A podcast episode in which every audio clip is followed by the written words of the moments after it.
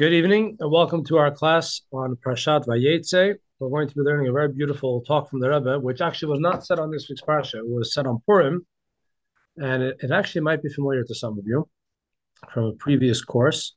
But today we're going to be learning it directly from the Rebbe's talk. And uh, before I get into it, I'd just like to share a, a cute little story from Chelm that I was just reminded of. I think it kind of ties into the general theme that we're going to be studying. Um, in Chelm, which was you know that traditional mythical. It, it, it's a real city, but for some reason, in in Jewish uh, writings, it became the official city of, of all the fools, or those that thought they were smart, and um, so it was the winter, and uh, people would wake up in the morning, and uh, and there was snow all over the. You know, it was beautiful the snow, but they were very bothered because there was a guy that was hired to be the veker the Veker means he would wake everyone up to come to the synagogue. So he would walk around early in the morning, knocking on everyone's windows to wake them up. Problem was that as people came out, they weren't able to appreciate the beautiful white blanket of snow on the ground because already this man's footsteps, the boots, the boot marks were all over the town, had already woken everybody up. So when people came out of their homes, they weren't able to see this beautiful white, you know, the snow. So all the smart men in town sat down and they tried to figure out what can we do so that when it snows, people should be able to walk out and see the beautiful blanket of snow. So they call over the veker, the guy that was hired to wake everyone up, and they're trying to figure out what to do. So the veker says, "What's the problem? The problem is that my boots are making marks on the floor, right? And, and it's, it's, a big problem. So you know what? I, we have an idea. The idea is, is that I'm not going to wear my boots on my feet. I'll wear my boots on my ears, and with that, hopefully, that will save the blanket of snow. And this way, when people come out of their homes, they can enjoy the scenery. You, you get the idea, right? So he was walking around barefoot in order to that there shouldn't be boot marks, right? And what's left. Anyway, so how does this tie into the topic that we're going to be discussing? There is a problem in the world which is called anti-Semitism. It's a big problem. Yeah, anti-Semitism. The question is, how do you deal with anti-Semitism? And unfortunately, many, many people have decided to take on the suggestion of dealing with anti-Semitism head on and dealing with it and, and a whole situation, basically like taking their boots off their feet and putting it on their ears and making a big, big deal out of something that really Jews have to deal with very differently. And why do we have to deal differently with it? We're going to see throughout this class that first we need to diagnose the problem properly. Once we diagnose the problem properly, then we can find the best solution. And most of the diagnoses out there about anti Semitism are quite foolish and they have no place in reality. And uh, today we're going to be seeing how does the Rebbe teach us, how the Torah teaches us, uh, how to understand what anti-Semitism is all about and what the what the proper approach to it is. Why are we learning about anti-Semitism this week? Because this week is perhaps the first um, the first situation of chronic anti Semitism. Okay? Uh, why do I say that? One of the biggest results of anti Semitism is the desire of people to destroy the Jewish nation. And on Passover, when we sit by the Seder and we talk about, you know, those that wanted to kill us, we go back to the very, very first one that ever wanted to kill the Jewish people, and that is Lavan, Laban. Lavan, who was the brother of Rivka, of Rebecca, and he was a swindler. Um, but in last week's parsha, we learned that Yaakov was not able to remain at home because his brother Esau wanted to kill him. He was very upset that Yaakov had, uh, how do you say, outsmarted him, and he stole, so to speak, the blessings from from Esau. And so Rivka suggested that Yaakov should go to Haran, to Lavan, and that he should find a wife there, just like Yitzchak married a family member. So too, they wanted that Yaakov should marry family members and uh, Yaakov should not marry from the girls of Canaan. And so he went off to Lavan, and he ended up marrying Rachel and Leah, and uh, and both of them had uh, maids that were brought into the marriage as well, Bilhah and Zilpah.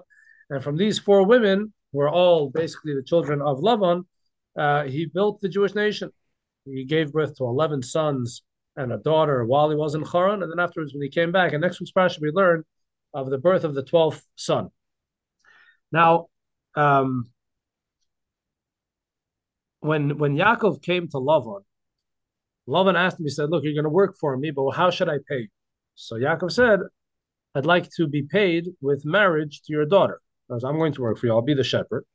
And, uh, you know, my wages is going to be my marriage to your daughter. So they made up that he's going to work for seven years and then he'll get married to Rachel. After seven years, uh, instead of marrying off Rachel to Yaakov, uh, Lavan tricked him and he married married Leah to Yaakov. So when Yaakov realized that Leah was the one that he married, so he said, I want to marry Rachel. He actually promised Rachel he would marry her. And so Lavan said, okay, you have to work for another seven years. So he spent 14 years serving Lavan, working for Lavan in order to in order to pay for his wives. Now he has his two wives. Let's go to source number one, page three. Jacob said to Lavan, Send me away, and I will go to my place and to my land. Give me my wives and my children for whom I worked for you, and I will go. For you know my work, which I have worked for you. Lavan said to him, If only I have now found favor in your eyes, I have divined, the Lord has blessed me for your sake. Then he said, Specify your wages for me, and I will give them. So Lavan doesn't want Yaakov to leave just yet because Yaakov was a good luck charm for him. It was a source of blessing. There were many different things that happened to Lavan as a result of Yaakov's arrival. Chiefly among them was that he finally had sons. Lavan was very bothered that he only had daughters. He also wanted to have sons. And so when Yaakov came, he had that blessing that he had sons. And he also became extremely rich. So he wanted Yaakov to stay. So he said, Look, you already worked for 14 years and I paid you by giving you my two daughters as, as wives. Now I'd like to pay you wages. And if I'll pay you in cash or I'll pay you, uh, you know, just, just like any other worker, maybe you'll stay and work for me. So Yaakov, Yaakov made a deal with Lavan. It's, it's, a whole complicated deal. You have to read it in the Chumash itself. Uh, but he basically said that all of the animals that will be born from here on that are going to be spotted, you'll give them to me, and all the, the, the all the ones that are that, that are smooth, uh, you will keep. And basically, what happened was any time that they made up that Yaakov would receive a certain type of, of, of animal, a certain colored animal, all of the sheep, all of the lambs, all the goats would give birth to that color. So that would belong to Yaakov, and then Lavan would switch it, and uh, it'd have to be a different color. And Yaakov was it, it was a whole it was a whole situation. But at the end of the day, after six years of working for Lavan, after six years of, of receiving wages, the Torah tells us in source two, the man became exceedingly wealthy. The man means Yaakov. Yaakov became exceedingly wealthy, and he had many animals, maidservants, manservants, camels, and donkeys. What happened as a result of Yaakov becoming very rich? No. Source number three. We heard the words of Lavan's son saying, Jacob has taken all that belonged to our father, and he has amassed this entire fortune from what belonged to our father. They started to, how you say, accuse Yaakov of stealing everything. Sounds familiar. Yeah, that these are all the anti-Semitic tropes that go on, right? Uh, Jacob saw that Lavan's countenance had changed, and he was not disposed toward him as he had been yesterday and the day before.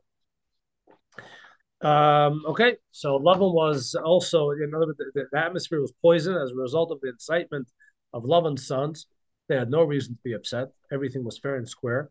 Yaakov was above above bar, uh, but um, you know that's just the way of the anti-Semites. They incite against the Jew, and then there's hatred. And you know, finally, Yaakov couldn't take it anymore, and uh, God actually communicated to him that it's time for him to go back home, and so they left. They escaped. Lavan chased after them, and Lavan planned to kill out the entire family. He was the first one that wanted to destroy the Jewish nation, but God intervened. God did not allow Lavan to hurt Yaakov and his family at all, and so and and so Yaakov survives this. Uh, you know, I say he he he survives this twenty years with Lavan, not just intact, but he comes back. When he went to Lavan, he was alone and he had no money. When he left Lavan, he had four wives, 12 children, he had 11 sons and a daughter, and he was very, very rich.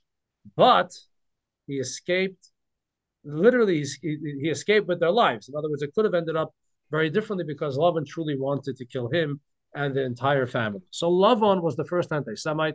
He was the first one that acted upon his hatred to Yaakov. And so it behooves us that this week we should focus on what do we do with anti-Semites and with anti-Semitism. And the first question really is, is what is anti-Semitism all about? So let's go to page four. here. All righty, page four. So before we read uh, what the Rebbe said on Purim, I believe in 1965. Yeah, is that where the Sifta is from? 19, I believe it's 1965. Um, the Medrash describes the two main uh, the two main enemies of the Jews in the Purim story, Haman and Achashverosh. Both of them were enemies of the Jews. In fact, the Talmud tells us that Achashverosh hated the Jews more than Haman did. I guess he was just a bit more pragmatic. Um, but Haman was was a rabid anti-Semite. He, he, truly hated the Jews, and the Achashverosh also hated the Jews. And together, they came up with the plan of getting rid of the Jews. So the Gemara, the Talmud in Tractate Megillah says like this: To what can Achashverosh and Haman be compared? They are like two individuals, one who had a mound in the middle of his field, and the other who had a ditch in his field. So you have two farmers, they're living side by side, and one of them has this pile of dirt, and the other one has a ditch, an empty, an empty hole in the ground. The owner of the ditch said, Who will give me this mound? I would even be willing to pay for it. So the owner of the ditch, the guy who was filled, was this empty hole, he passes by the other field and he sees this huge mound in the middle of it. He says, Hey, I need that mound because I need to fill up my ditch. And I'm willing to pay top dollar for this mound. The owner of the mound said, Who will sell me this ditch for the money? For money. In other words, I have to get rid of this mound. And here I see a big empty hole in the field next to me. I'll pay to be able to take my entire mound, my extra dirt that I have in my field, and to put it into this ditch. At a later point, they happened to have met one another. The owner of the ditch said to the owner of the mound, Sell me your mound so I can fill in my ditch. The mound's owner, anxious to rid himself of the excess dirt in his property, said to him, Take it for free, if only you had done so sooner. Now, this is actually very, very, um, almost exactly the story that happens with Haman and Achashverosh. Haman comes to Achashverosh and he says, There's this nation, they're very different than everyone. I'm going to give you 10,000. No, kikar. Kikar, kikar not just shekels, kikar. It's a huge amount of money. Silver kikar. He's going to give 10,000 silver kikar. I mean, you're talking about millions of dollars. I'm going to give you this amount of money um, because, you know, if you get rid of the Jews, you're going to be losing out on taxes. So I'm going to pay you to allow me to get rid of the Jews. So I'm going to pay you to allow me to get rid of your mound, to get rid of your mound. What does Achashverosh tell him? Keep, Keep the, money. money. I don't need the money. Get rid of the Jews. So this is exactly it. Achashverosh is the guy that has the mound in his field, and Haman is the guy that has the ditch in the field. Now let's analyze this this issue. Why is Achashverosh the one that has the mound? Why is Haman the one that has the ditch? So the Rebbe is going to explain that this describes two types of anti-Semites. Achashverosh and Haman both hated the Jews, but in very different ways. All righty, bottom of page four. One had a mound in his field. The very fact that Jews exist in this world is like a mound in the field for the anti Semite. He doesn't care what the mound is composed of if it has special qualities, contains gold or silver, or is simply a mound of dirt. He is bothered by the very existence of the mound taking up place in his field. What is the Jew doing here? What's he doing there? What's he doing in my field? What's he doing in the world? In the words of the Medrash about Jacob and Esau, Esau said to Jacob, What are you doing in this world? Their argument was like this Esau said, We had an agreement. I'm going to deal with this world, the physical world, the material world, and you're going to deal with Haba, with the spiritual world.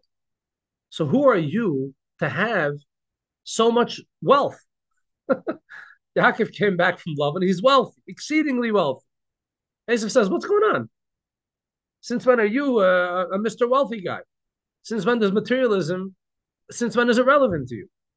Materialism, that's my that's my ball game. That's my arena. What are you doing here? He's bothered. He's bothered by the existence of the Jew. The Jew does not belong in this world. Esav didn't care about Isaac's blessing and the like. The very existence of a Jew is like a mound in his field. His hatred for the mound isn't because it inconveniences him, but simply because it is his field and the mound is a foreign object within it. He wants to have a flat field. He wants to see a beautiful flat field.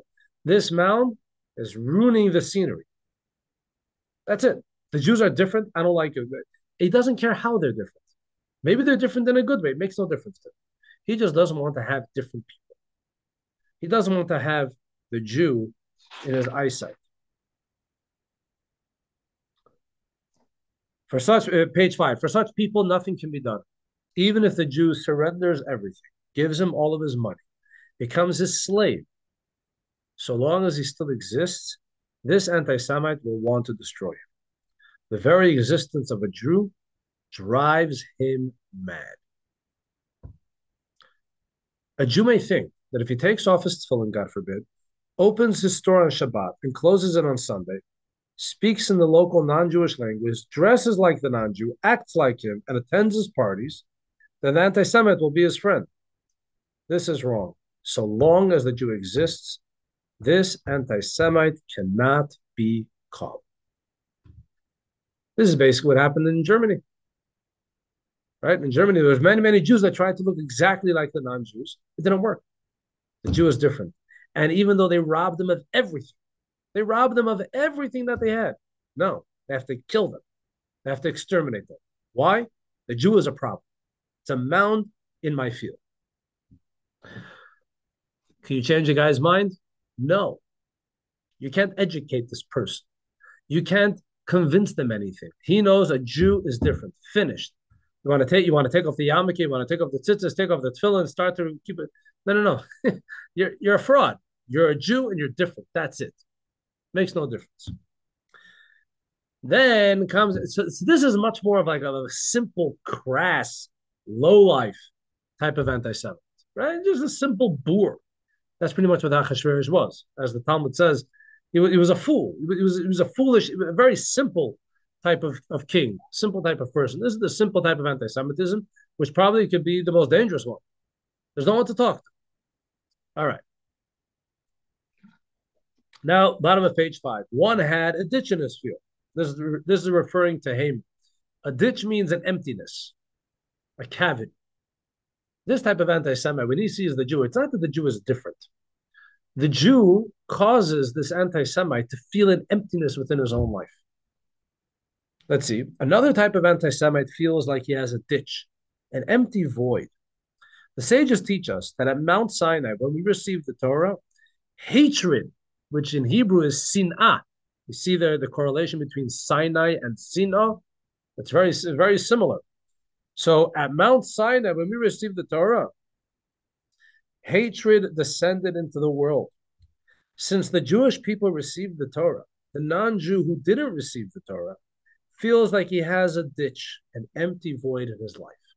This is a different type of anti Semite. By the way, we're not saying that all non Jews are anti Semites. We're saying that when you look at the Gentile world and you see anti Semitism, there are two ways how this anti Semitism presents itself. One is like the mound in the field, just the very fact that a Jew is different, that already causes a problem.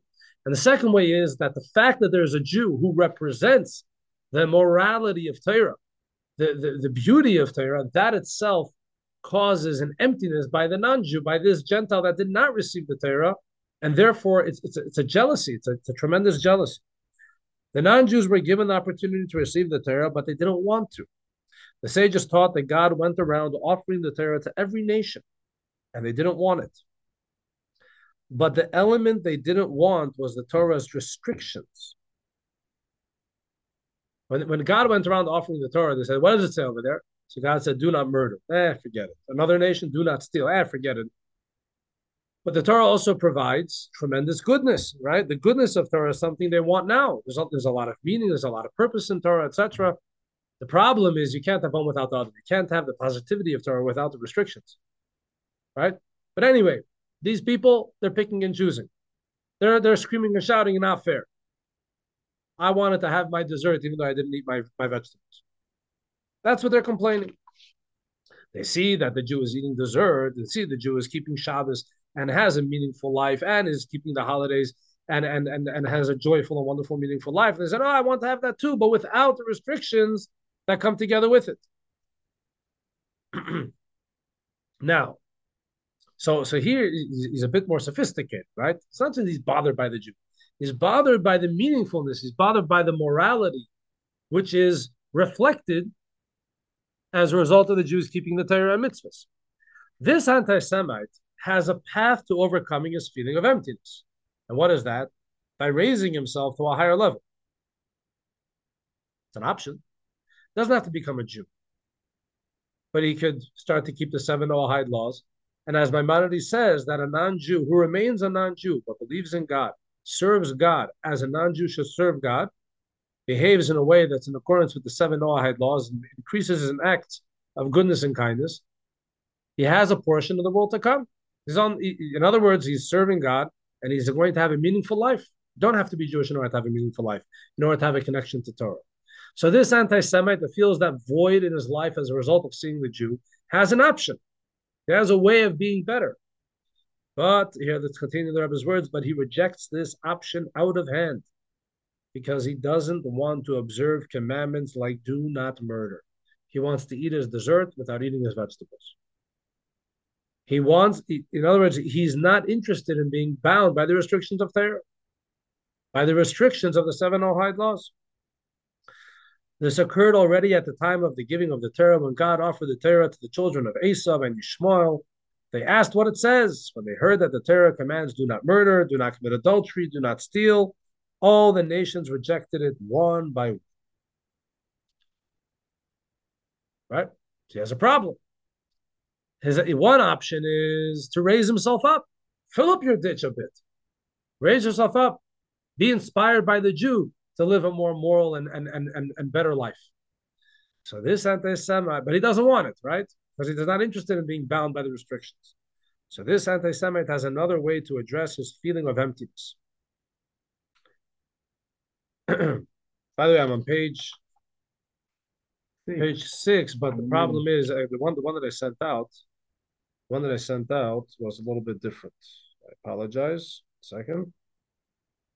Right now we are on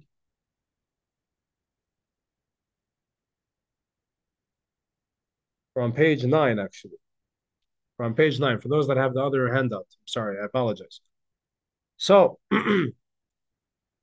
uh, so this anti-Semite has another way to address his feeling of emptiness. Neither of us will have anything. The feeling of emptiness only arises in reaction to someone else that has something positive that he doesn't have. But if the Jewish people are destroyed and Torah is lost from the world as a result, then he will lack nothing because no one else will have anything special that he doesn't have. Huh. What a, what a what a sophisticated person this guy is, right? Says what what's bothering me? What's what's giving me this empty feeling that I'm missing out on something the fact that the Jew has something. So instead of me working hard and being better, let me get rid of him. There was a there's a story told. Obviously, no no. In other words, just an interesting point that comes from the story. The Rebbe Rashab, the fourth, the fifth Lubavitcher Rebbe, was a child. He had an older brother, Rebbe Zalman Aron. There were children that were playing. I think it turns. I think the, the Rebbe Rashab, who was younger, was actually taller than Rebbe Zalman Aron there were little kids that were playing in the backyard or whatever it was, and at one point there was like this little ditch in the in the in the yard. The Zalman Aron like kind of pushed pushed his younger brother into the ditch, so he was crying. So their father heard about it. So he calls over to Zalman Aron and says, "Why why did you push him into the ditch?" So he said, "I wanted to be taller than." So the Rebbe, the Rebbe said, "You didn't have to push him in the ditch. You could you could stand up on a chair. You'll stand up on a chair and you'll be taller."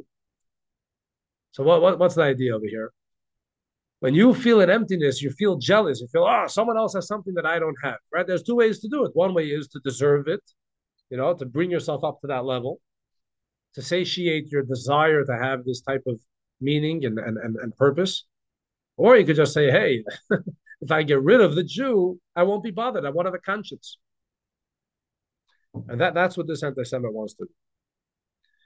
So you have one anti Semite that's just bothered by this different Jew, the mound, The mound is causing like he has a flat field, and he has this mound, something that's different. In, in Yiddish, we say it's like it, it's it's piercing in front of the eyes. It's like standing up like a sore, sore thumb. Want to get rid of it. And by the way, no matter what the Jew is going to try to do in order to make as if he's like the Gentiles, it won't work. The Jew is different. We got to get rid of it. That's it. The other anti-Semite, his issue is not that the Jews are different. His issue is that the Jews have Torah. The Jews cause him to have a guilty conscience. The Jews are the ones that highlight his immorality. The morality of Torah emphasizes how immoral this person is behaving. And he's bothered by it. He has this emptiness, this cavity. So what so what do we do? Get rid of the Jew. The two, and we're continuing the Rebbe's words. The two anti-Semitic personalities of the mound and the ditch are related. So really, Achashverosh and Haman are not really two different people. They're actually it's, it's interconnected, because the reason why the Jew's existence is like a mound in the non-Jew's field is because he feels an empty void, a ditch in his field. So what are we diagnosing over here? Oh, so let's continue. Ultimately, these are two sides of the same coin. From the physical perspective, the anti Semite proclaims that he can't stand the physical existence of the Jew. There's a mound in his field. And from the spiritual perspective of the soul, the veritable part of godliness, that is the reason God descended on Mount Sinai and gave the Jewish people the Torah, the anti Semite feels an empty void, a ditch. The anti Semite is essentially bothered by two parts of the Jew the body of the Jew and the soul of the Jew. The body of the Jew is inherently different than the rest of us, and therefore we want to get rid of the body the soul of the Jew, that's what causes the anti-Semite to feel an emptiness within, and therefore he wants to get rid of it in order that he shouldn't have a guilty conscience, in order to fill up that emptiness, that void. He think that he thinks that's what's going to help. so let's continue. This is the meaning of the Talmud's parable. So why does the Talmud have to tell us this? Why does the Talmud have to diagnose the, the anti-Semitism of Achashverosh and Haman? Achashverosh and Haman can be compared to two individuals, one of whom had a mound in the middle of the field, and the other of whom had a ditch in the middle of the field. When contemplating and trying to make sense of the entire episode of Haman and Achashverosh, one may think that it all happened because Haman was jealous of Mordechai. He bribed Achashverosh with 10,000 pieces of silver. And because Achashverosh was a stupid king, he agreed, not understanding what Esther would later explain to him that the adversary has no consideration of the king's loss. You think, why, why did this all happen? Why did we come to a point that um, that that that Achashverosh and Haman made this alliance, and as a result, endangered the very existence of the Jewish people because Haman was smart and Haman was jealous and Haman was able to manipulate Achashverosh, who was stupid in the first place. But had Achashverosh been intelligent or if someone else would have offered him 11,000 pieces of silver, more than almost 10,000, the entire decree would never have been made. Similarly, if Haman hadn't been so wicked, or if someone had convinced him not to be so offended by Mordechai's failure to bow down to him, or there are those that even suggest, or if Mordechai hadn't angered Haman with his conduct, any of these courses of action would have prevented the entire decree from being made. So there are those that want to analyze the situation and say there were so many other ways how this thing could have gone down. There were so many ways how we could have um, how, how we could have circumvented the whole problem. If only Achashverosh was smarter. If only someone bribed him with more money. If only uh, Mordechai wouldn't anger Haman. Right, all, all different ways. If only. So you know what the Talmud tells us? Stop daydreaming. The Talmud negates this, stating that it is a misconception The aforementioned events were the natural trappings of the matters. In other words, the fact that Achashverosh was stupid, yes. The fact that Haman bribed him 10,000 talents of silver, yes. The fact that Haman was jealous of Mordechai, it's all true. But that was just the way it all evolved in nature. This is the way it all played out in nature. However, but the ultimate truth of it all was Achashverosh and Haman can be compared to two individuals, one who had a mound in the middle of his field and the other who had a ditch in the middle of the field. Basically, these two were blind anti Semites, and there's nothing you can do about it. You're not going to change it. Achashverosh has his mound, and he's bothered by it, and Haman has his ditch, and he's bothered by it. No. So what? We should give up. So let's continue with the C. So what should we do? So considering that Achashverosh and Haman are like an owner of a mound and an owner of a ditch, what should we do about it? Should we go to a person like Achashverosh and attempt to influence him to revoke his decree? We just explained that he is like the owner of a mound who wishes to rid himself of the Jewish people. If so, what would any efforts to influence him help? Right? If we basically just came to the conclusion that there's no one to talk to, so what are we what are we supposed to do? So let's look back at the story of Purim. What did Mordechai and Esther do? The revocation of the decree was achieved by Mordechai establishing a fast day, gathering 22,000 children to study Torah and pray until their cries reached the heavens and God heard their cries like kids and sheep. At that moment, God took the sealed proclamations and ripped them up, as the Medrash relates. All right, so what happened? We know that Esther called Mordechai and they came up with a plan. What was their plan? Fast. That's the plan. Fast, gather all the Jews together. Mordechai brought together 22,000 children. They prayed to God, and that's how the whole thing was revoked. But that was only one part of the plan. There was another part of the plan. In addition, since God's blessings are given in where in whatever you do, in other words, God doesn't just send money from heaven. You got to do something for it. Natural efforts were also needed. You know, how, how does food grow? food grows from the ground, but only if it rains, right? If it rains, then food grows. But let's say you do not plow and you don't plant, and God sends rain. Does it help? No. In other words, God sends rain, God sends his blessing, but you have to prepare the earth to receive the blessing. Same thing over here. The Jewish people needed a miracle, they needed God's intervention. However, in addition to that, they also needed to do something in, in the world of nature in order to get rid of this decree. Esther therefore wore royal clothes and came to speak to Achashverosh and held a party that incited jealousy towards Haman. And ultimately, she was able to revoke the decree in a natural way as well. Right? This is what happened. Right? She called. She she after three days of fasting, right, which we're going to analyze in a moment. After three days of fasting, she goes to Achashverosh, and um, she invites him and Haman to a, a banquet. At the first banquet, Achashverosh says, I'd love to give you something. What do you want? So she said, I want to have another banquet. That already made Achashverosh wary of Haman. He started to suspect that something was up. And in the second banquet, then she was able to strike, she was able to say, he is an enemy of the king, and the rest is history. Haman was killed, and the Jews were saved. But that was only that was only after the Jewish people came together and fasted, and Esther herself joined them in fasting. Let's continue here. This is expressed in Esther's conduct. When Esther needed to find favor in Achashverosh's eyes, even though she hadn't been called to him for 30 days, seemingly the first, you know, the, the, the interesting thing about this is, you know, if you look at the story of Purim, so when Mordechai told Esther that she has to go to the king and, you know, do her thing, she has to plead for her people, she said there's a big problem. Problem is that there's a new sheriff in town, his name is Haman, and the first decree that he made when he became second to the king was that you're only allowed to come to the throne room. You're only allowed to come to the king if you're invited by the king. If you weren't invited by the king, you're not allowed to come in. If you come in uninvited, you're killed on the spot. And Esther said, Look, not only have I not been, been invited recently, I haven't been invited already for 30 days. She hasn't seen her husband in 30 days. What she's intimating is, I'm probably not wanted by him. And so if I'm just going to walk in, first of all, I'm pretty sure that he doesn't want me. Secondly, if I walk in uninvited, Haman's going to kill me. What's the best thing for Esther to do in order to be found, in order to find favor in Achashverosh's eyes? Look good, right? That's that's probably the best thing to do. but she didn't do that. She fasted.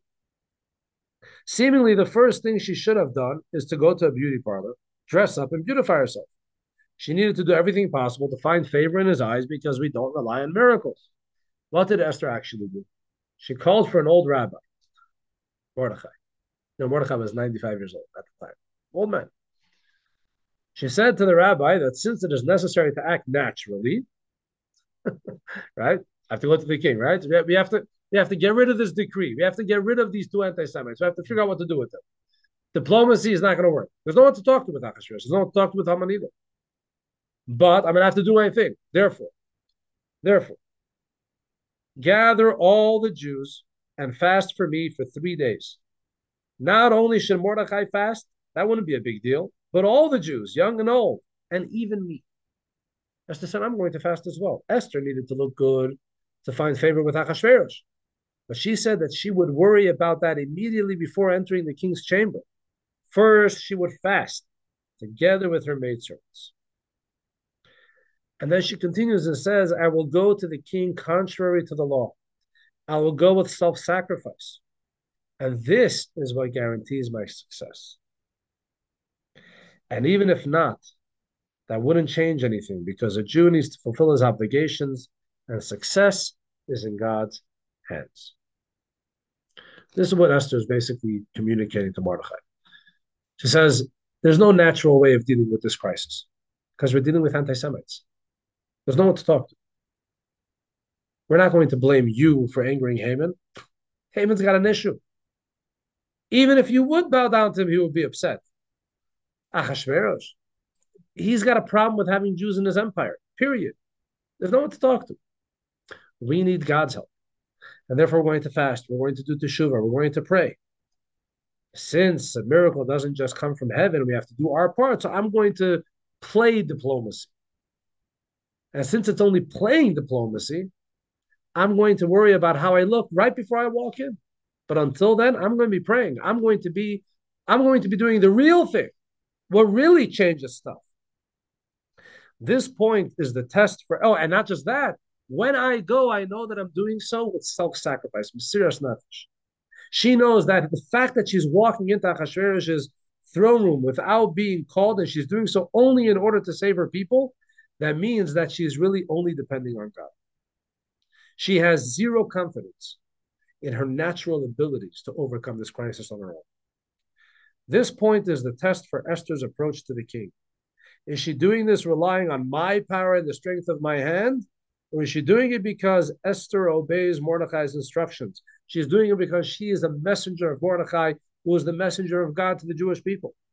When Esther chose to approach the king after fasting for three days, we know that Esther obeys Mordecai's instructions. She's not doing it because she thinks, oh, I am his beloved wife and I'm going to woo him into saving the Jewish people. I have political clout. After all, I'm the queen of the kingdom. No, no, no, no, no. She knew that that had nothing to do with anything. She is first going to fast and pray to God. And she's going to go knowing that she's walking into the lion's den. And she's only doing this because this is what Mordecai told her to do. She is the, she, so after that, she is then successful in forming a receptacle in which God's blessings will be able to be manifested. So that's that's really the secret of the story of Purim. That's the message of the story of Purim. Number one, how do we diagnose the anti-Semite with anti-Semitism? It has nothing to do with reason. There's no explaining anti-Semitism, and there's no talking down the anti-Semite from his anti-Semitism. Anti-Semite is anti-Semite. That's it. Either he's bothered by the fact that Jews are different, or he's bothered by this guilty conscience, the fact that he's empty as a result of seeing the fullness and, and, and the beauty of Judaism. Whatever it is, there's nothing you can do about it.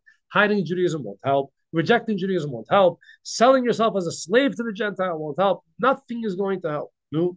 So what is going to help? God. That's it. Being a prouder Jew, a more committed Jew, getting involved in Judaism. That's the only thing that's going to help. Now, does that mean that we should shut down any type of di- diplomacy, any type of connections? No.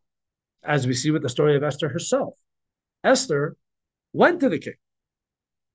The reason why the whole Purim story happened is because Esther was actually the queen in the most natural place for that type of intervention.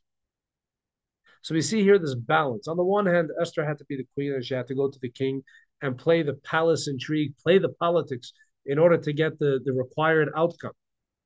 But she knew that the success of these natural channels would only was is only due to God's blessing. And so with that, we're going to go into a, another uh, another point. Um, in, in, the old handout, it's actually B. So you go back to that page, but the new handout, it's on page 12. Um, in the old handout, we're going back to page four. So this takes us back to the first temple era, uh, when there were prophets who were giving over messages from God.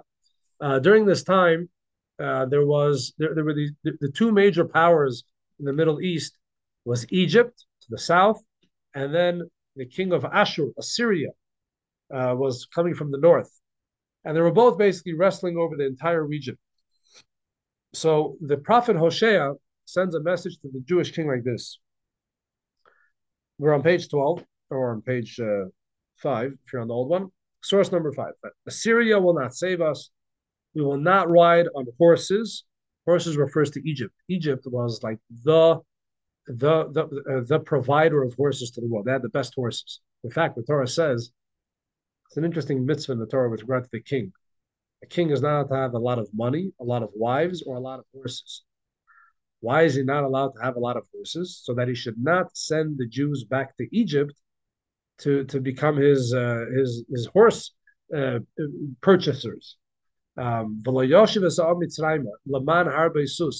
in other words, if, if, if the king would be into horses, he would send the whole contingent, contingent of Jews to settle in Egypt in order to provide him with horses and that's against the Torah. The Torah does not allow for a Jew to, to, to settle in Egypt. Anyway, the point is that horses represent Egypt. So in this cryptic, well, it's not so cryptic, but Assyria will not save us, and we will not ride on horses. In other words, Egypt won't either save us. We will no longer call the work of our hands our gods. In other words, don't start to. Basically, the Jews were caught in a bind. Assyria and Egypt were were mortal enemies, and the Jews had to choose a side. So they had chosen to make an allegiance with Egypt. So Hosea is basically saying, don't do that. Don't make an allegiance with Egypt. That, that's a big mistake. Uh, let's continue. The, the Rebbe's, how the Rebbe analyzes this. The Torah says, the prophet says, Assyria will not save us, meaning that we will cease to request human assistance from Assyria and Egypt. And we will not ride on horses, referring to the assistance of Egypt that Egypt would provide. Not only will they not be the source of salvation, on the contrary, the verse terms Egypt a splintered reed of a staff that is incapable of supporting the person relying on it, and it pierces the hand of anyone who leans on it. Basically, Hosea is saying like this Jews don't depend on the Gentile nations, try to be independent from both of them. Fine. Uh, time passes. And there's a new kid on the block. His name is Nebuchadnezzar, the king of Babylon.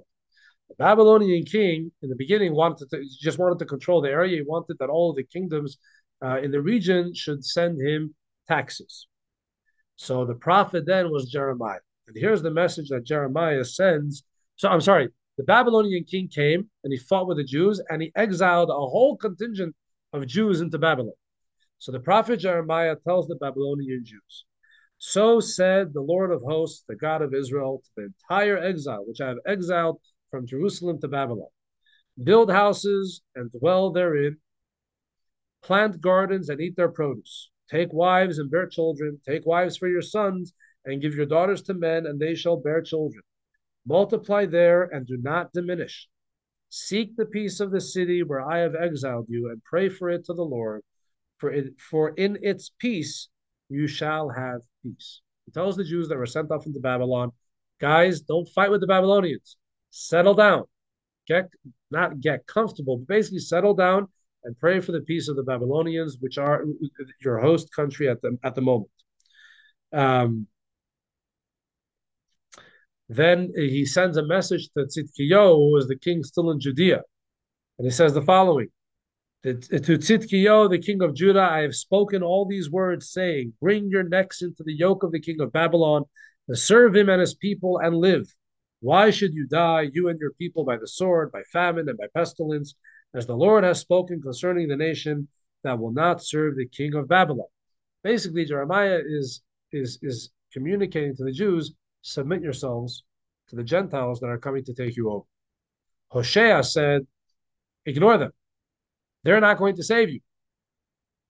Only God could save you. And here he's saying, pray for the for the peace of the city, for your host country, submit yourself to the king of Babylon. What's going on? So let's continue here from the Rebbe. On the other hand, the prophet Jeremiah instructed us seek the peace of the city to which I have carried you into exile and pray to God for it.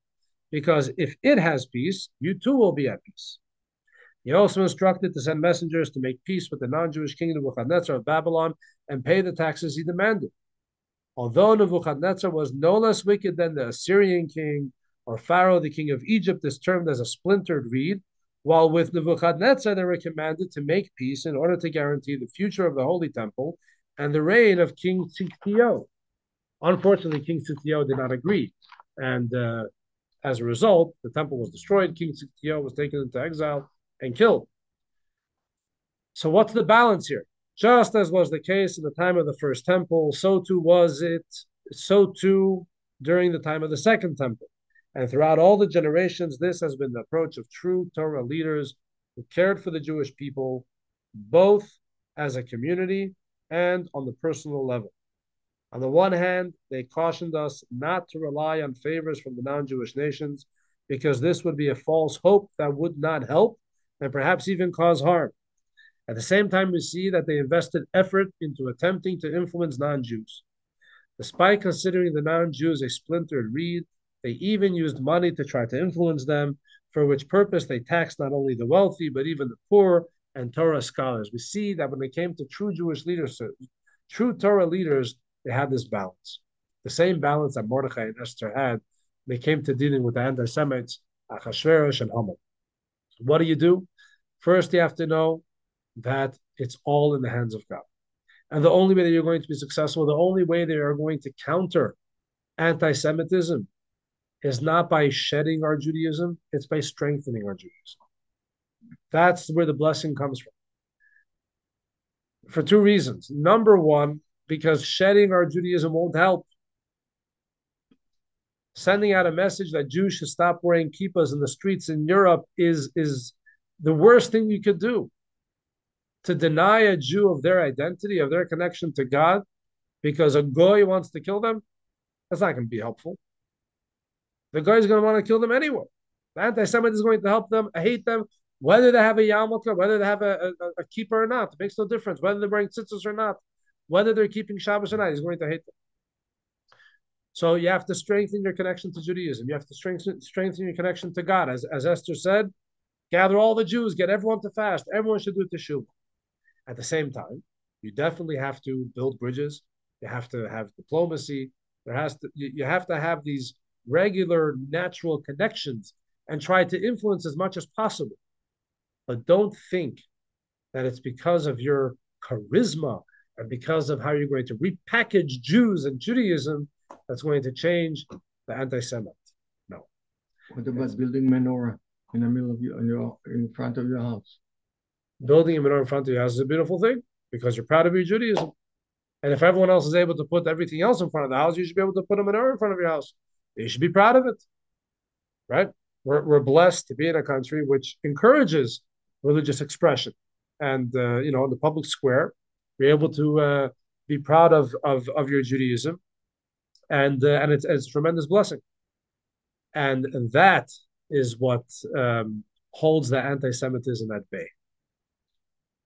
The only thing that's going to hold anti Semitism and, and keep it in the woodwork, that it shouldn't rear its ugly head, is not by trying to undo it and not by trying to get rid of it. You can't. You can't get rid of something that doesn't make any sense. You can't get rid of it. All you can do is do your part to make sure that it does not affect us, make sure that it does not have the, the power to actually get us. How did Mordechai and Esther neutralize the threat of Achashverosh and Haman? Not by convincing them to love the Jews. It was a miracle. So the only way they were able to do it was by securing the divine blessing that brought about the miracle. Now, you can't just wait for miracles to fall from heaven. You have to do things naturally. So, yes, you have to build bridges, you have to have dialogue, but not dialogue that tries to go and explain Judaism. We don't need to have that type of dialogue. You don't have to explain to a non Jew what Judaism is all about and hope that they'll hate us less. That's, that's not the point. The dialogue is that there should be communication, and that all those natural means that are necessary to, to deal with the threat as it comes should be there. But when we have to deal with a crisis, we have to know that the first order of business is to make sure that we have that we secure God's blessings. And that brings us back to this week's parsha. Lavan was an anti-Semite and wanted to get rid of Yaakov and his family. How did Yaakov and his family deal with it? Not by hiding their Judaism, not by shutting their Judaism. On the contrary, they were stronger Jews, prouder Jews, and God saved them. Lavan had the ability to get rid of all of them. And how how how did that not happen? Because God comes to Lavan in the dream and he says, Don't you touch Jacob. I'm warning you. That's the only thing that stopped. And that was it. And he ended up, yeah, they, they made a peace treaty. It's all good and fine. Lavan was the still still the same anti-Semite. God made sure that he didn't hurt. Anyway, so that's that's our, our lesson of how we have to deal with anti-Semitism. Uh, no matter where it where it shows up, you have to know that that I say digging into the into the into the dirt is never going to help. Because the anti-Semite sees a mound, he sees a ditch. It's not going to help anybody. And the best thing to do whenever we encounter anti-Semitism, say another prayer to God, do another mitzvah, encourage a friend to do more mitzvahs, give more charity, and and show that we are prouder Jews than ever before. Thank you all for joining us, and we'll see you all next week.